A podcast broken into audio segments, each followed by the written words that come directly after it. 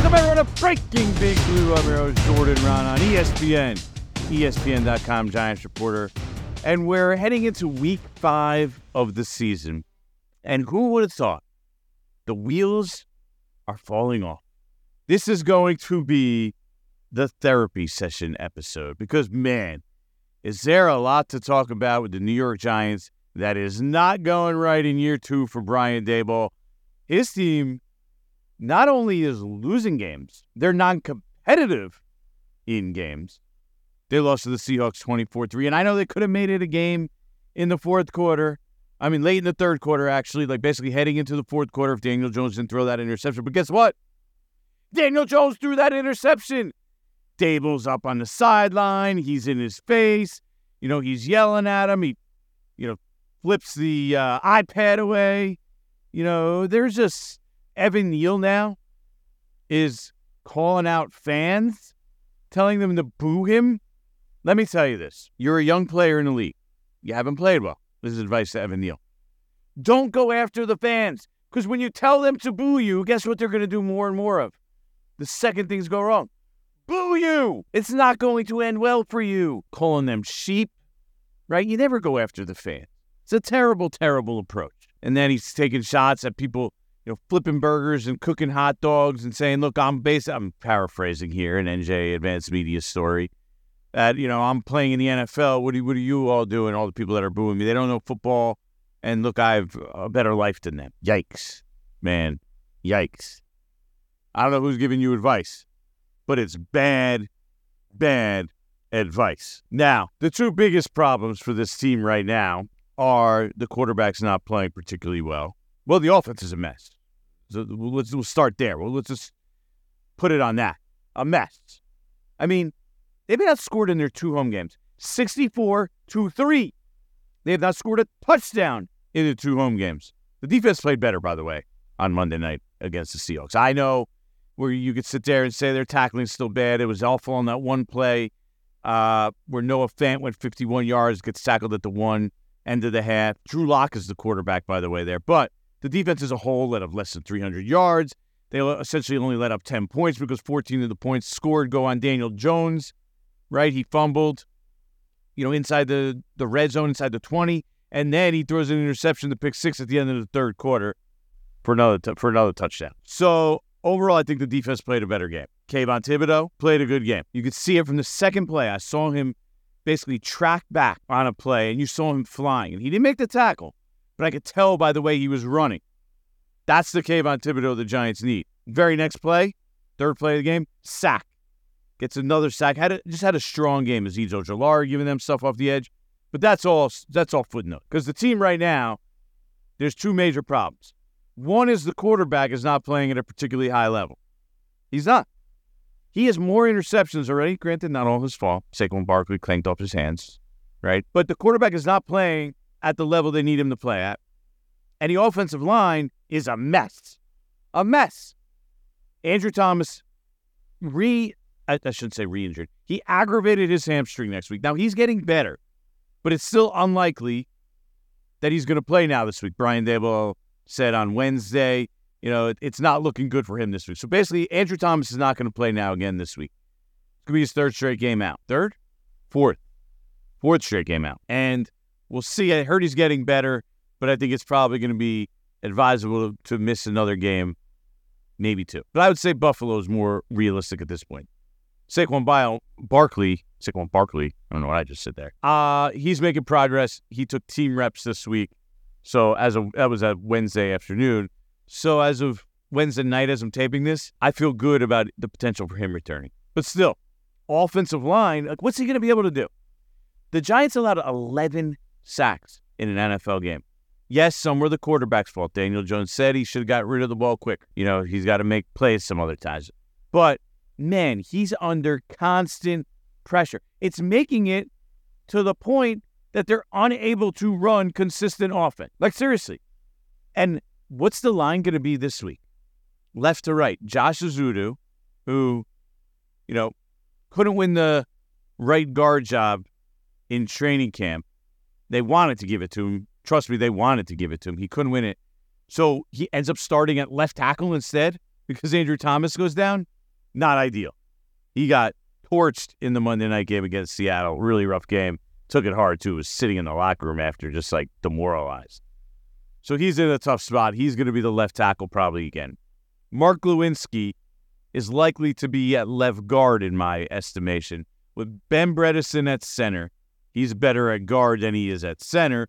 Marcus McKethan at right guard if he's healthy enough, and then Evan Neal at right tackle. Again, if he's healthy enough. Because John Michael Schmitz is now out. He's probably out a few weeks. And the line is just in shambles.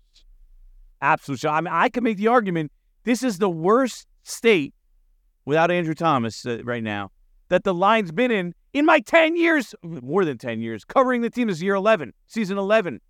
And I've seen some damn horrible offensive lines. And now Evan Neal is popping off. Jeez, man. Brian Daboll does not have things in order right now. It just went south really quick on Brian Daboll and company here in year two. No, I'm not saying he's a bad coach and they should fire him. Absolutely not. And honestly, I don't think you sh- should fire coach after year two, after he had a bad first year. I've been saying that forever under McAdoo. And things, McAdoo totally basically lost control, and I still think he should get an opportunity to, to turn it around. So let's get rid of that thought for a second. Also, the idea to dump Daniel Jones at this point, come on, let's relax. Played really well last season. It's been a bad four games. But let's play this out a little bit. Let's see it play out before, in any way, shape, or form, you're you're looking to dump a quarterback because they don't have anybody there, right? You don't. You don't have anyone there. So, I mean, yeah, you have Tyrod Taylor, but that's not a long term solution. Now, if we get to the point where we're at the uh, where we're sitting there and we're in the draft and the Giants are picking top five, totally different conversation. But we're not there. Let's see how this season plays out. They're one and three right now. Games against Miami and Buffalo. Hard for me to imagine those going well. And you know what? This kind of reminds me. We're right now in the mode. This is like 2017 all over again, in a way, right? The Giants make the playoffs. McAdoo's first year in 16. They actually went 11 and five, which, if you, you, you know anything about math, is better than nine, six and one, which the Giants went last year. So they were a better team under McAdoo, better team. And in year two, everything went off the rails. Couple players suspended whole Eli benching for Geno Smith debacle, which in retrospect, Geno Smith's pretty darn good. So everybody out there was like, how do you bench him for Geno Smith? And I know there's a lot of other factors into it because you know Eli Manning was Eli Manning, the consecutive games, what he did for the organization. But the idea that everybody dumped on Geno Smith like he's some scrub, guess what? He's not some scrub. He just beat the Giants again for the second time in two years. Granted, it wasn't a huge largely because of him. But and then that next year everything falls apart. Now this year you have Brian Daboll. first year makes the playoffs, wins a playoff game. This year now, one and three, staring one and five right in the face. Will it fall apart on him? That's the question. And also, I don't think I think John Mara said this. So Brian Daboll, barring something absolutely wild happening, which always is possible. You never know how south it goes, how much things go awry, you lose control. Uh, the whole Josh Brown thing, you know, that was on McAdoo's watch as well. That created a different, different way. But John Mara has said after that, his one of his regrets is not giving McAdoo more time, right, and pulling the plug so quickly. So they're going to be more patient now. Now he said this after a couple more times, after going through Shurmur, after going through Judge. You know, two years, two years, two years at a time, everybody. So you never know with this organization. But, you know, Brian Daboll had a good first year. It buys him some some currency, you know, some staying power. Now they have to turn this around a little bit. They they just they can't keep going in this direction. But you thought, okay, Dallas, better team than them, played an F game. Got it. San Francisco, they hung around, but San Francisco's too good for them. But to be dominated like they did against Seattle, which by the way, I think Seattle's a good team, but to show nothing, literally nothing positive offensively. That's a bad sign for this Giants team. Like, where are they going to get wins? If they don't get something going against Miami, because Miami's offense is really good, their defense leaves something to be desired. It's not great, but we said the same about Seattle. But man, just so many things. Uh, punt return, like talk about things going wrong on Daboll's watch that you got to put on him. Eric Gray, we saw this from the first day he's back there returning. And if you listen to this podcast, you you you got this. I'm sure you understood that this was the case. There were serious question marks about him catching punts. So for him to fumble one was not. First of all, I'm not blaming it on him. Okay, because he's not a natural returner. He shouldn't be returning in the NFL. He lost the return job in college for this reason. So for him to be back there in the NFL, it was only a matter of time before Eric Gray dropped the punt. As for the other six, and I, yeah, that's not a miss. I'm not misspeaking. Six special teams penalties, dude. Thomas McGaughey's got to get this together. That's crazy. The special teams have been going in the wrong direction now for the last two and a half, two years. Like there was a time when I would come on here and I would defend Thomas McGaughey, saying he had good units. You know, his special team units have been good, but it's been several years now. And the Giants right now are bad on special teams. He's got to get them going in the right direction. They're a liability right now. And usually I don't even want to waste my time here. We're talking big picture stuff. But when it's literally affecting games and contributing significantly to the outcome of games, it's impossible to ignore. It is. One last thing this one goes on Brian Daboll's watch as well. So the Giants have, I believe it was a third and 11 in the first half, late in the first half. And they call a draw, basically just punt. Things were going really poorly. So at the time, I didn't even think it was that weird because, to be quite honest with you, they were getting sacked every play. It wasn't the, to, to throw the ball on third and 11 there, nothing good was going to happen. So I'm like, yeah, they just decided we don't want any more damage. We just, we can't, we can't just, uh, something bad is going to happen. Let's just get out of here with the score. What it is, were they down? Uh, 14-3, something, something, something like that in the first half. So at that point, you're like, okay. Then it, they admit after the game, Daboll does, that there was a miscommunication with Daniel Jones. And Daniel Jones says it's his fault. He misheard them. He called the wrong play. I, who knows? They're ever going to admit what's going on. But it does have me questioning what's the communication process at this point? Because I've, I've come to the conclusion that Brian Daboll is not calling plays because I've zoomed in on him on the sideline throughout you know, the first half of each of the last two games for extended periods of time.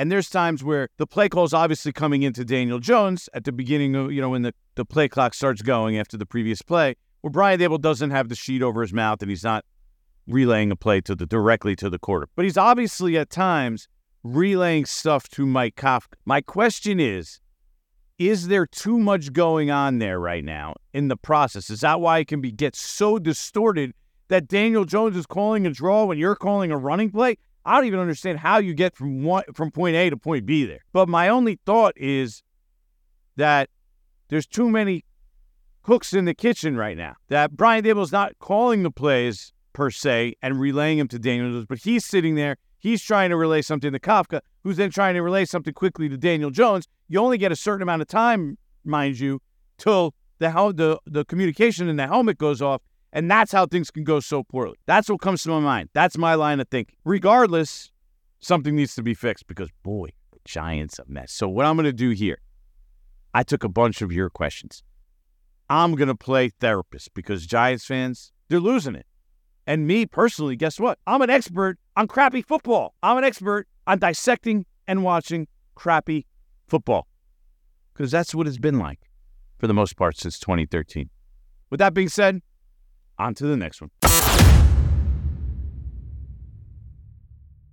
This podcast is proud to be supported by Jets Pizza, the number one pick in Detroit style pizza. Why? It's simple. Jets is better. With the thickest, crispiest, cheesiest Detroit style pizza in the country, there's no competition.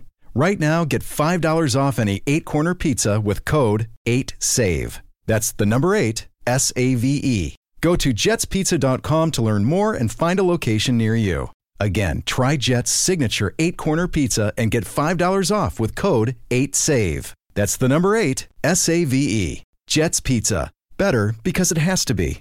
Hi, it's Mike Greenberg letting you know ESPN Bet is ready to take you through all the biggest sports moments this spring. The official sportsbook of ESPN has exclusive offers and markets from Scott Van Pelt, Stephen A. Smith, and me, plus many more. From the playoff intensity to finally getting out to the ballpark, there's no better time for sports fans. Sign up today. New users get a bet reset up to $1,000 in bonus bets if your first bet doesn't win. Download ESPN Bet today. What a play! Must be 21 plus and present in select states. Gambling problem? Call 1 800 GAMBLER. Terms and conditions apply. See app for details.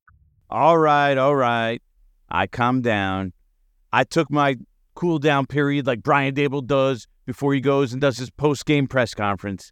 And I am now cool, calm, and collective and here to help. And what I'm going to do is I'm going to serve as your therapist, right? And I'm going to answer all your deepest, darkest Giants questions in Giant After Dark. You need the help because, boy, when I ask for questions and some of these questions I received, people are ready to get rid of everybody. And I mean, scrap it and start over. So we start with three. We've got 10 questions three on Instagram, seven on Twitter. Start with John M. Hey, Jordan, what's the vibe around the team right now? Obviously, the fan base is in disarray, but you've been around mostly bad teams. Does this team still believe, or are they done? I do think they still believe, John. I don't think this is a fractured team. I don't think it's ready to completely crumble yet, but the competition is really strong. It's going to make it tough. Now, I do think the reason I think they're able to be optimistic and believe it this time is because last year they actually did have success. So I do think there's a chance that they get it back together. They play better. I kind of expect them to play better uh, and not just completely crumble. But at the same time, you have to remember there are a lot of the same players. And when things go poorly with Daniel Jones, for the most part in his career, he hasn't been able to sort of keep it afloat. When things go badly, he kind of, you know, that's when that pocket presence seems to disappear. So I'm a little concerned about that. Uh, question number two Nick Rose from Instagram asks Hey, Jordan, what do you think explains Jones hanging onto the ball for longer this season? Man, uh, Nick, first of all, I think you know, the blueprint's out. So other teams have a better feel on what they're doing. If they take away that first read, it makes it a lot harder. And then I know people are like, he never gets to a second read. He doesn't look off guys. Yeah, that's because he doesn't have time. So he doesn't have time, and therefore now he's running. Like if we, I go and look at this uh, very often, and I looked at it the other day. Time to throw is a, is a you know next gen stat that they keep, and the time to throw for quarterbacks is highest for quarterbacks who are running the most right? And scrambling and moving out. Like Patrick Mahomes' time to throw is an extremely low. Russell Williams' time, Russell Wilson's time to throw has always been long.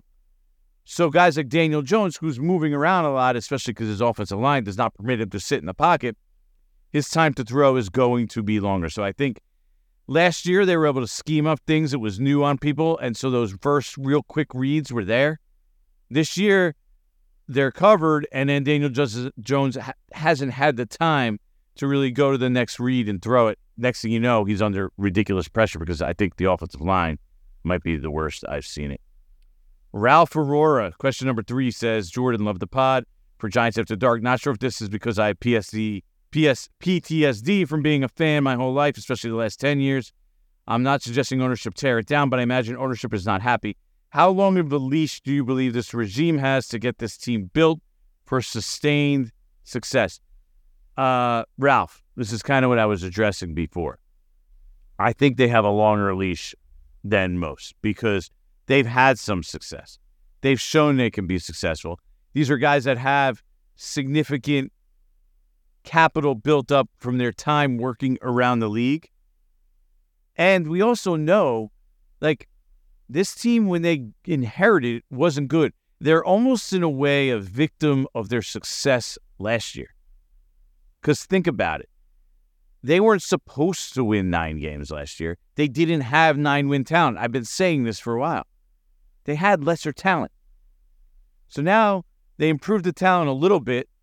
The two biggest concerns, which I said coming into the season, one depth and two offensive line, have proven to be even bigger concerns than any of us could have thought. And has them in their offense in total unable to function mode. So is it on them to fix it? Yeah, absolutely. But something crazy would have to happen for them to get rid of him now. They certainly have time next year to get things together, in my opinion, uh, and probably a longer leash than the previous regimes. Question number four Greg Carbino, also from Instagram. So many issues, don't know where to start. Big picture, though. Team's not coached well this season. Penalties, missed tackles, horrible communications, more injuries to key players despite the country club offseason, etc. What gives? How do we go from coach of the year to this? I'll say this, Greg. The ultimate deodorant, right? The ultimate deodorant in this game, in this league, is winning. Because there were cracks last year, if you think about it. Brian Daboll getting in Daniel Jones's face on the sideline, going ballistic on Jack Anderson. Jack Anderson. And just eviscerating the guy, you know, in a way that I, I don't think is a good look for the team or the franchise. If you're losing, how does that then get portrayed? Right? Now they're now they're losing. How does it get portrayed? Think about the difference. And there were some other things. There were some questionable decisions he made, Brian Daboll. They had two touchdowns, I believe they gave up, where they had 10 men on the field on defense. These little things, remember, uh, Jamie Gillan just lost the ball. They gave they basically gave away a touchdown on special teams. These little things were able to slip by because they were winning. Now you're losing, everything gets amplified.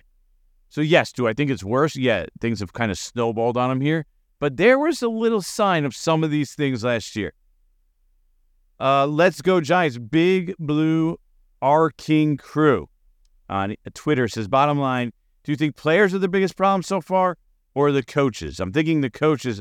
I just can't see players making the same mistakes game after game after game on their own. Just seems that it has to be coaching. And that's the, and that's just his opinion. That's just one of those things where it's easy, my opinion, to blame it on the coaches right? And I'm not saying the coaches are doing a good job. We're trying to pick who's more at blame here. Obviously, everyone's at blame when they're playing as poorly as they are. But I think it ultimately comes down to they couldn't afford injuries at certain positions at certain spots. And you start with Andrew Thomas, you start with Saquon Barkley on the offensive side, and they just don't have the depth to, in any way, shape, or form, you know, disguise those deficiencies anymore, right? Now they just have even more glaring deficiencies. So to me, it's probably more on the players. Not that I think the coaches have done a good job. Obviously, they haven't. They're getting blown out in the NFL. But if I had to pick one of the two, I think it's more talent on the roster and who's available than anything else. And on top of that, they're playing poorly. So obviously, a lot of that then falls on Joe Schoen, the general manager, as well. Uh, the former King of Queen, G-Men, says, please explain how multiple GMs, head coaches, OL coaches, and scouts can be unable to assemble a competent line over a 10-year period, also unable to execute a simple running back screen for 15 years. Yeah. The line has been a disaster, and the, the screen, that's all part of the line. We didn't even notice, by the way, it was back in like 2014, 15. Uh, Geoff Schwartz, John Jerry, everyone was complaining about the line and wasn't great then. But that's, we didn't realize how the good day we had it back then. But it's really been mostly just you're, if you're missing on premium picks on the offense, like they needed Evan Neal to at least be competent this year, and he hasn't been.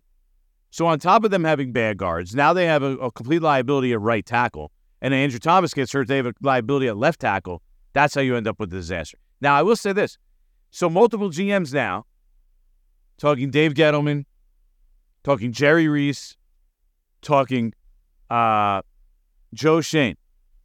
All of them have turned down to hire an offensive line specific scout. Chris Snee has made it very well known that he wanted to be a, a scout that uh, evaluates offensive linemen specifically. For the last few years, he interviewed with Joe Schoen. He tried to call Jerry Reese, never even got a call back. He interviewed with Joe Schoen. He thought he was going to get that job. It didn't happen. Like, it's about time this organization maybe thinks that that's a good idea after they keep whiffing on offensive line evaluations. So, just a suggestion. Maybe call Chris At Gman2781 asks, you have to hold accountable why Gray is the returner over any wide receiver. It makes absolutely no sense. How does a GM equip a team without an offensive player for eight to 10 plays every game? That's 170 plays. You're basically saying we give up. I agree. I think it was this was a massive miscalculation by Joe Schoen and Brian Daboll. You saw this coming. I said it before from a million miles away. But now that they're in the situation they have, so er-, Eric Gray muffs the punt. By the way, Eric Gray is going to be back as a returner this week. He muffs the punt. They pull him immediately. You saw this coming. We all saw it coming. He's so uncomfortable return, you know, catching punts every day. Okay, then you go to Adoree Jackson, who, by the way, isn't one of the guys that's back there every day at practice catching punts and got injured last year. You can't afford to lose him either because that's another position where you're extremely thin. Sterling Shepard can catch punts. I'm not sure he's going to give you a lot of explosiveness returning them, but heck, all we're trying to do at this point is catch punts. So, yeah, the Giants, I've been saying it for years. They've been leaving the special team coach hanging. Now, there's more problems on special teams, than just that. But how's he supposed to have success as a returner when they haven't had a, real successful returner here since Dwayne Harris? Dwayne Harris, 2017, last time they've had a real returner. It's been a problem. Next question, question number eight. Dave at the GMET says, Has there any been, been any discussion of moving Neal to right guard when Thomas is able to return to the lineup? Is that more of an offseason move? Or does the desperation of the moment perhaps warrant it in the coming weeks? Well, Dave, here's the problem with that. They don't have this depth at tackle where they can pull it off. So I think, yes, it's something they're going to discuss.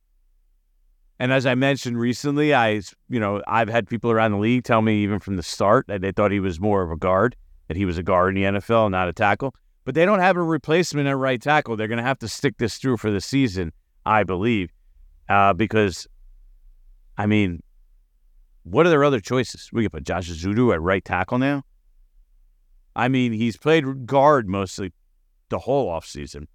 Now he's had been thrown out to left tackle. He hasn't been great there either. I mean, he's held up, you know, below average, but you really don't want him to play tackle.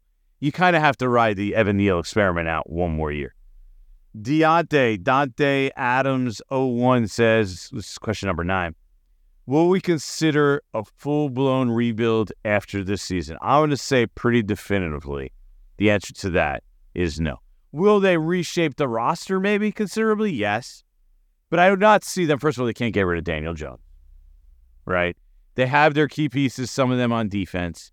You know, the the the uh, Bobby Okereke, Dexter Lawrence, Kayvon Thibodeaux, Azeez Ojulari, they're not blowing out the coaching staff, barring something crazy happening. I don't see it being a full rebuild. They have some players, players that are good enough at least that they made the playoffs last year around them. Now, do they need more premium players? Absolutely. Will they potentially need a new quarterback? Potentially. Now, I'm not going there yet at this point. I know some of you are. Like I still think Daniel Jones could be a good quarterback. And this as a quarterback, I think you want to build your team around to win a Super Bowl. I wouldn't go that direction, but the Giants have already put their chips in the pot for that, uh, at least for the time being. This year, next year, I believe it's 22 million afterwards. Question number nine: At what point do we start? This is uh, septic FPS. At what point do we consider start benching, considering benching Jones? Maybe not as a permanent decision, but like, hey, take a break, you need it type thing. I mean, what are we doing here? He just signed a new contract. He's coming off a really good year. They're not benching Daniel Jones at this point. Okay. That's not happening. These are the kind of questions. I mean, these, these, by the way, this is the tame version of some of the questions I received. Last and final question. Question number 10. Jordan, as great a job as Daboll did last year, masking deficiencies, stealing games, this year has been a train wreck. Do you think Schoen and Dabs try to accelerate the re- did do you think Schoen and Dabbs try to accelerate the rebuild Line an issue for sure, but DJ turnovers are turning their ugly heads again. I think it's showing their ugly heads again, rearing their ugly heads. It's a mess. I get it, but I don't think they did try and accelerate the rebuild. Like, yes, they traded for Darren Waller. They signed Bobby Okereke, but they didn't go out there and just blow up the free agent market. Uh, trade first round picks, right? They thought they would be better as a team. But actually, I thought they showed restraint at times. They didn't go get the DeAndre Hopkins or that number one receiver, wide receiver that everybody wanted. That just wasn't right for what they're trying to build here. To me, this is year two of the rebuild for the Giants. Right? Next year is the year I thought that they could really compete. Now, they're a mess right now. They have to fix a lot of things. And they're going to have to make some big decisions. You got guys like Leonard Williams, Xavier McKinney, Saquon Barkley, right, this offseason. So they did not put themselves in a position where, if, look, if they were going all in, they would have signed Saquon Barkley at all costs. And they drew a line in the sand And they said, no, we're not doing that. We don't think, like, we'll deal if Saquon's out, if he doesn't show for training camp, all this, we'll deal with that. I don't think they viewed themselves as real Super Bowl contenders in the first place. Like, honestly, internally, like when they looked at their roster. Like, well, we're building here. We think we could take steps forward, but I never thought that they were saying, well, all right, we're going all in right now. I do not think that was the approach. That's the one thing, actually, I commend Joe Schoen the most for doing so far as he's been really realistic with what this team is. So, with that, I hope I appeased you a little bit. I calmed your souls as I played therapist here on Giants After Dark. On to the next one. Had some fun there with that segment. Not sure if I'm meant to be a therapist long term. I mean, I think I might be in the right profession. That that might not be for me.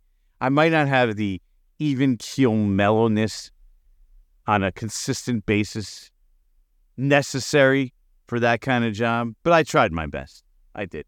We're going to wrap up here a little quick Jordan on the beat. This is where I tell you what it's like to cover the Giants, work for ESPN, or cover the NFL in general. I'm going to take you to the post game press conference and Brian Daboll, right? So Brian Daboll comes into the post game press conference, to answer questions from reporters. He takes longer than most coaches. We've seen him on the sideline. He's a raving lunatic on the sideline.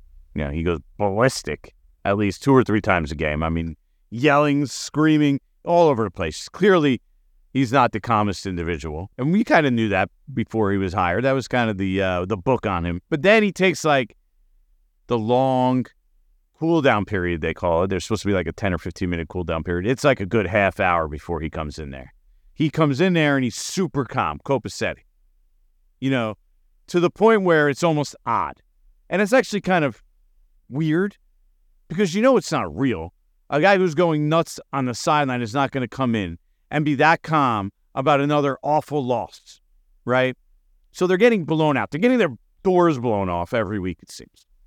At home, 64 to 3. Two games. I mean, come on. This is the NFL. That's not supposed to happen in the NFL. 64 to 3. You kidding me? So he's sitting there and he's answering the questions super calm, trying not to, you know, give anybody anything. And I'm just sitting there saying, like, come on.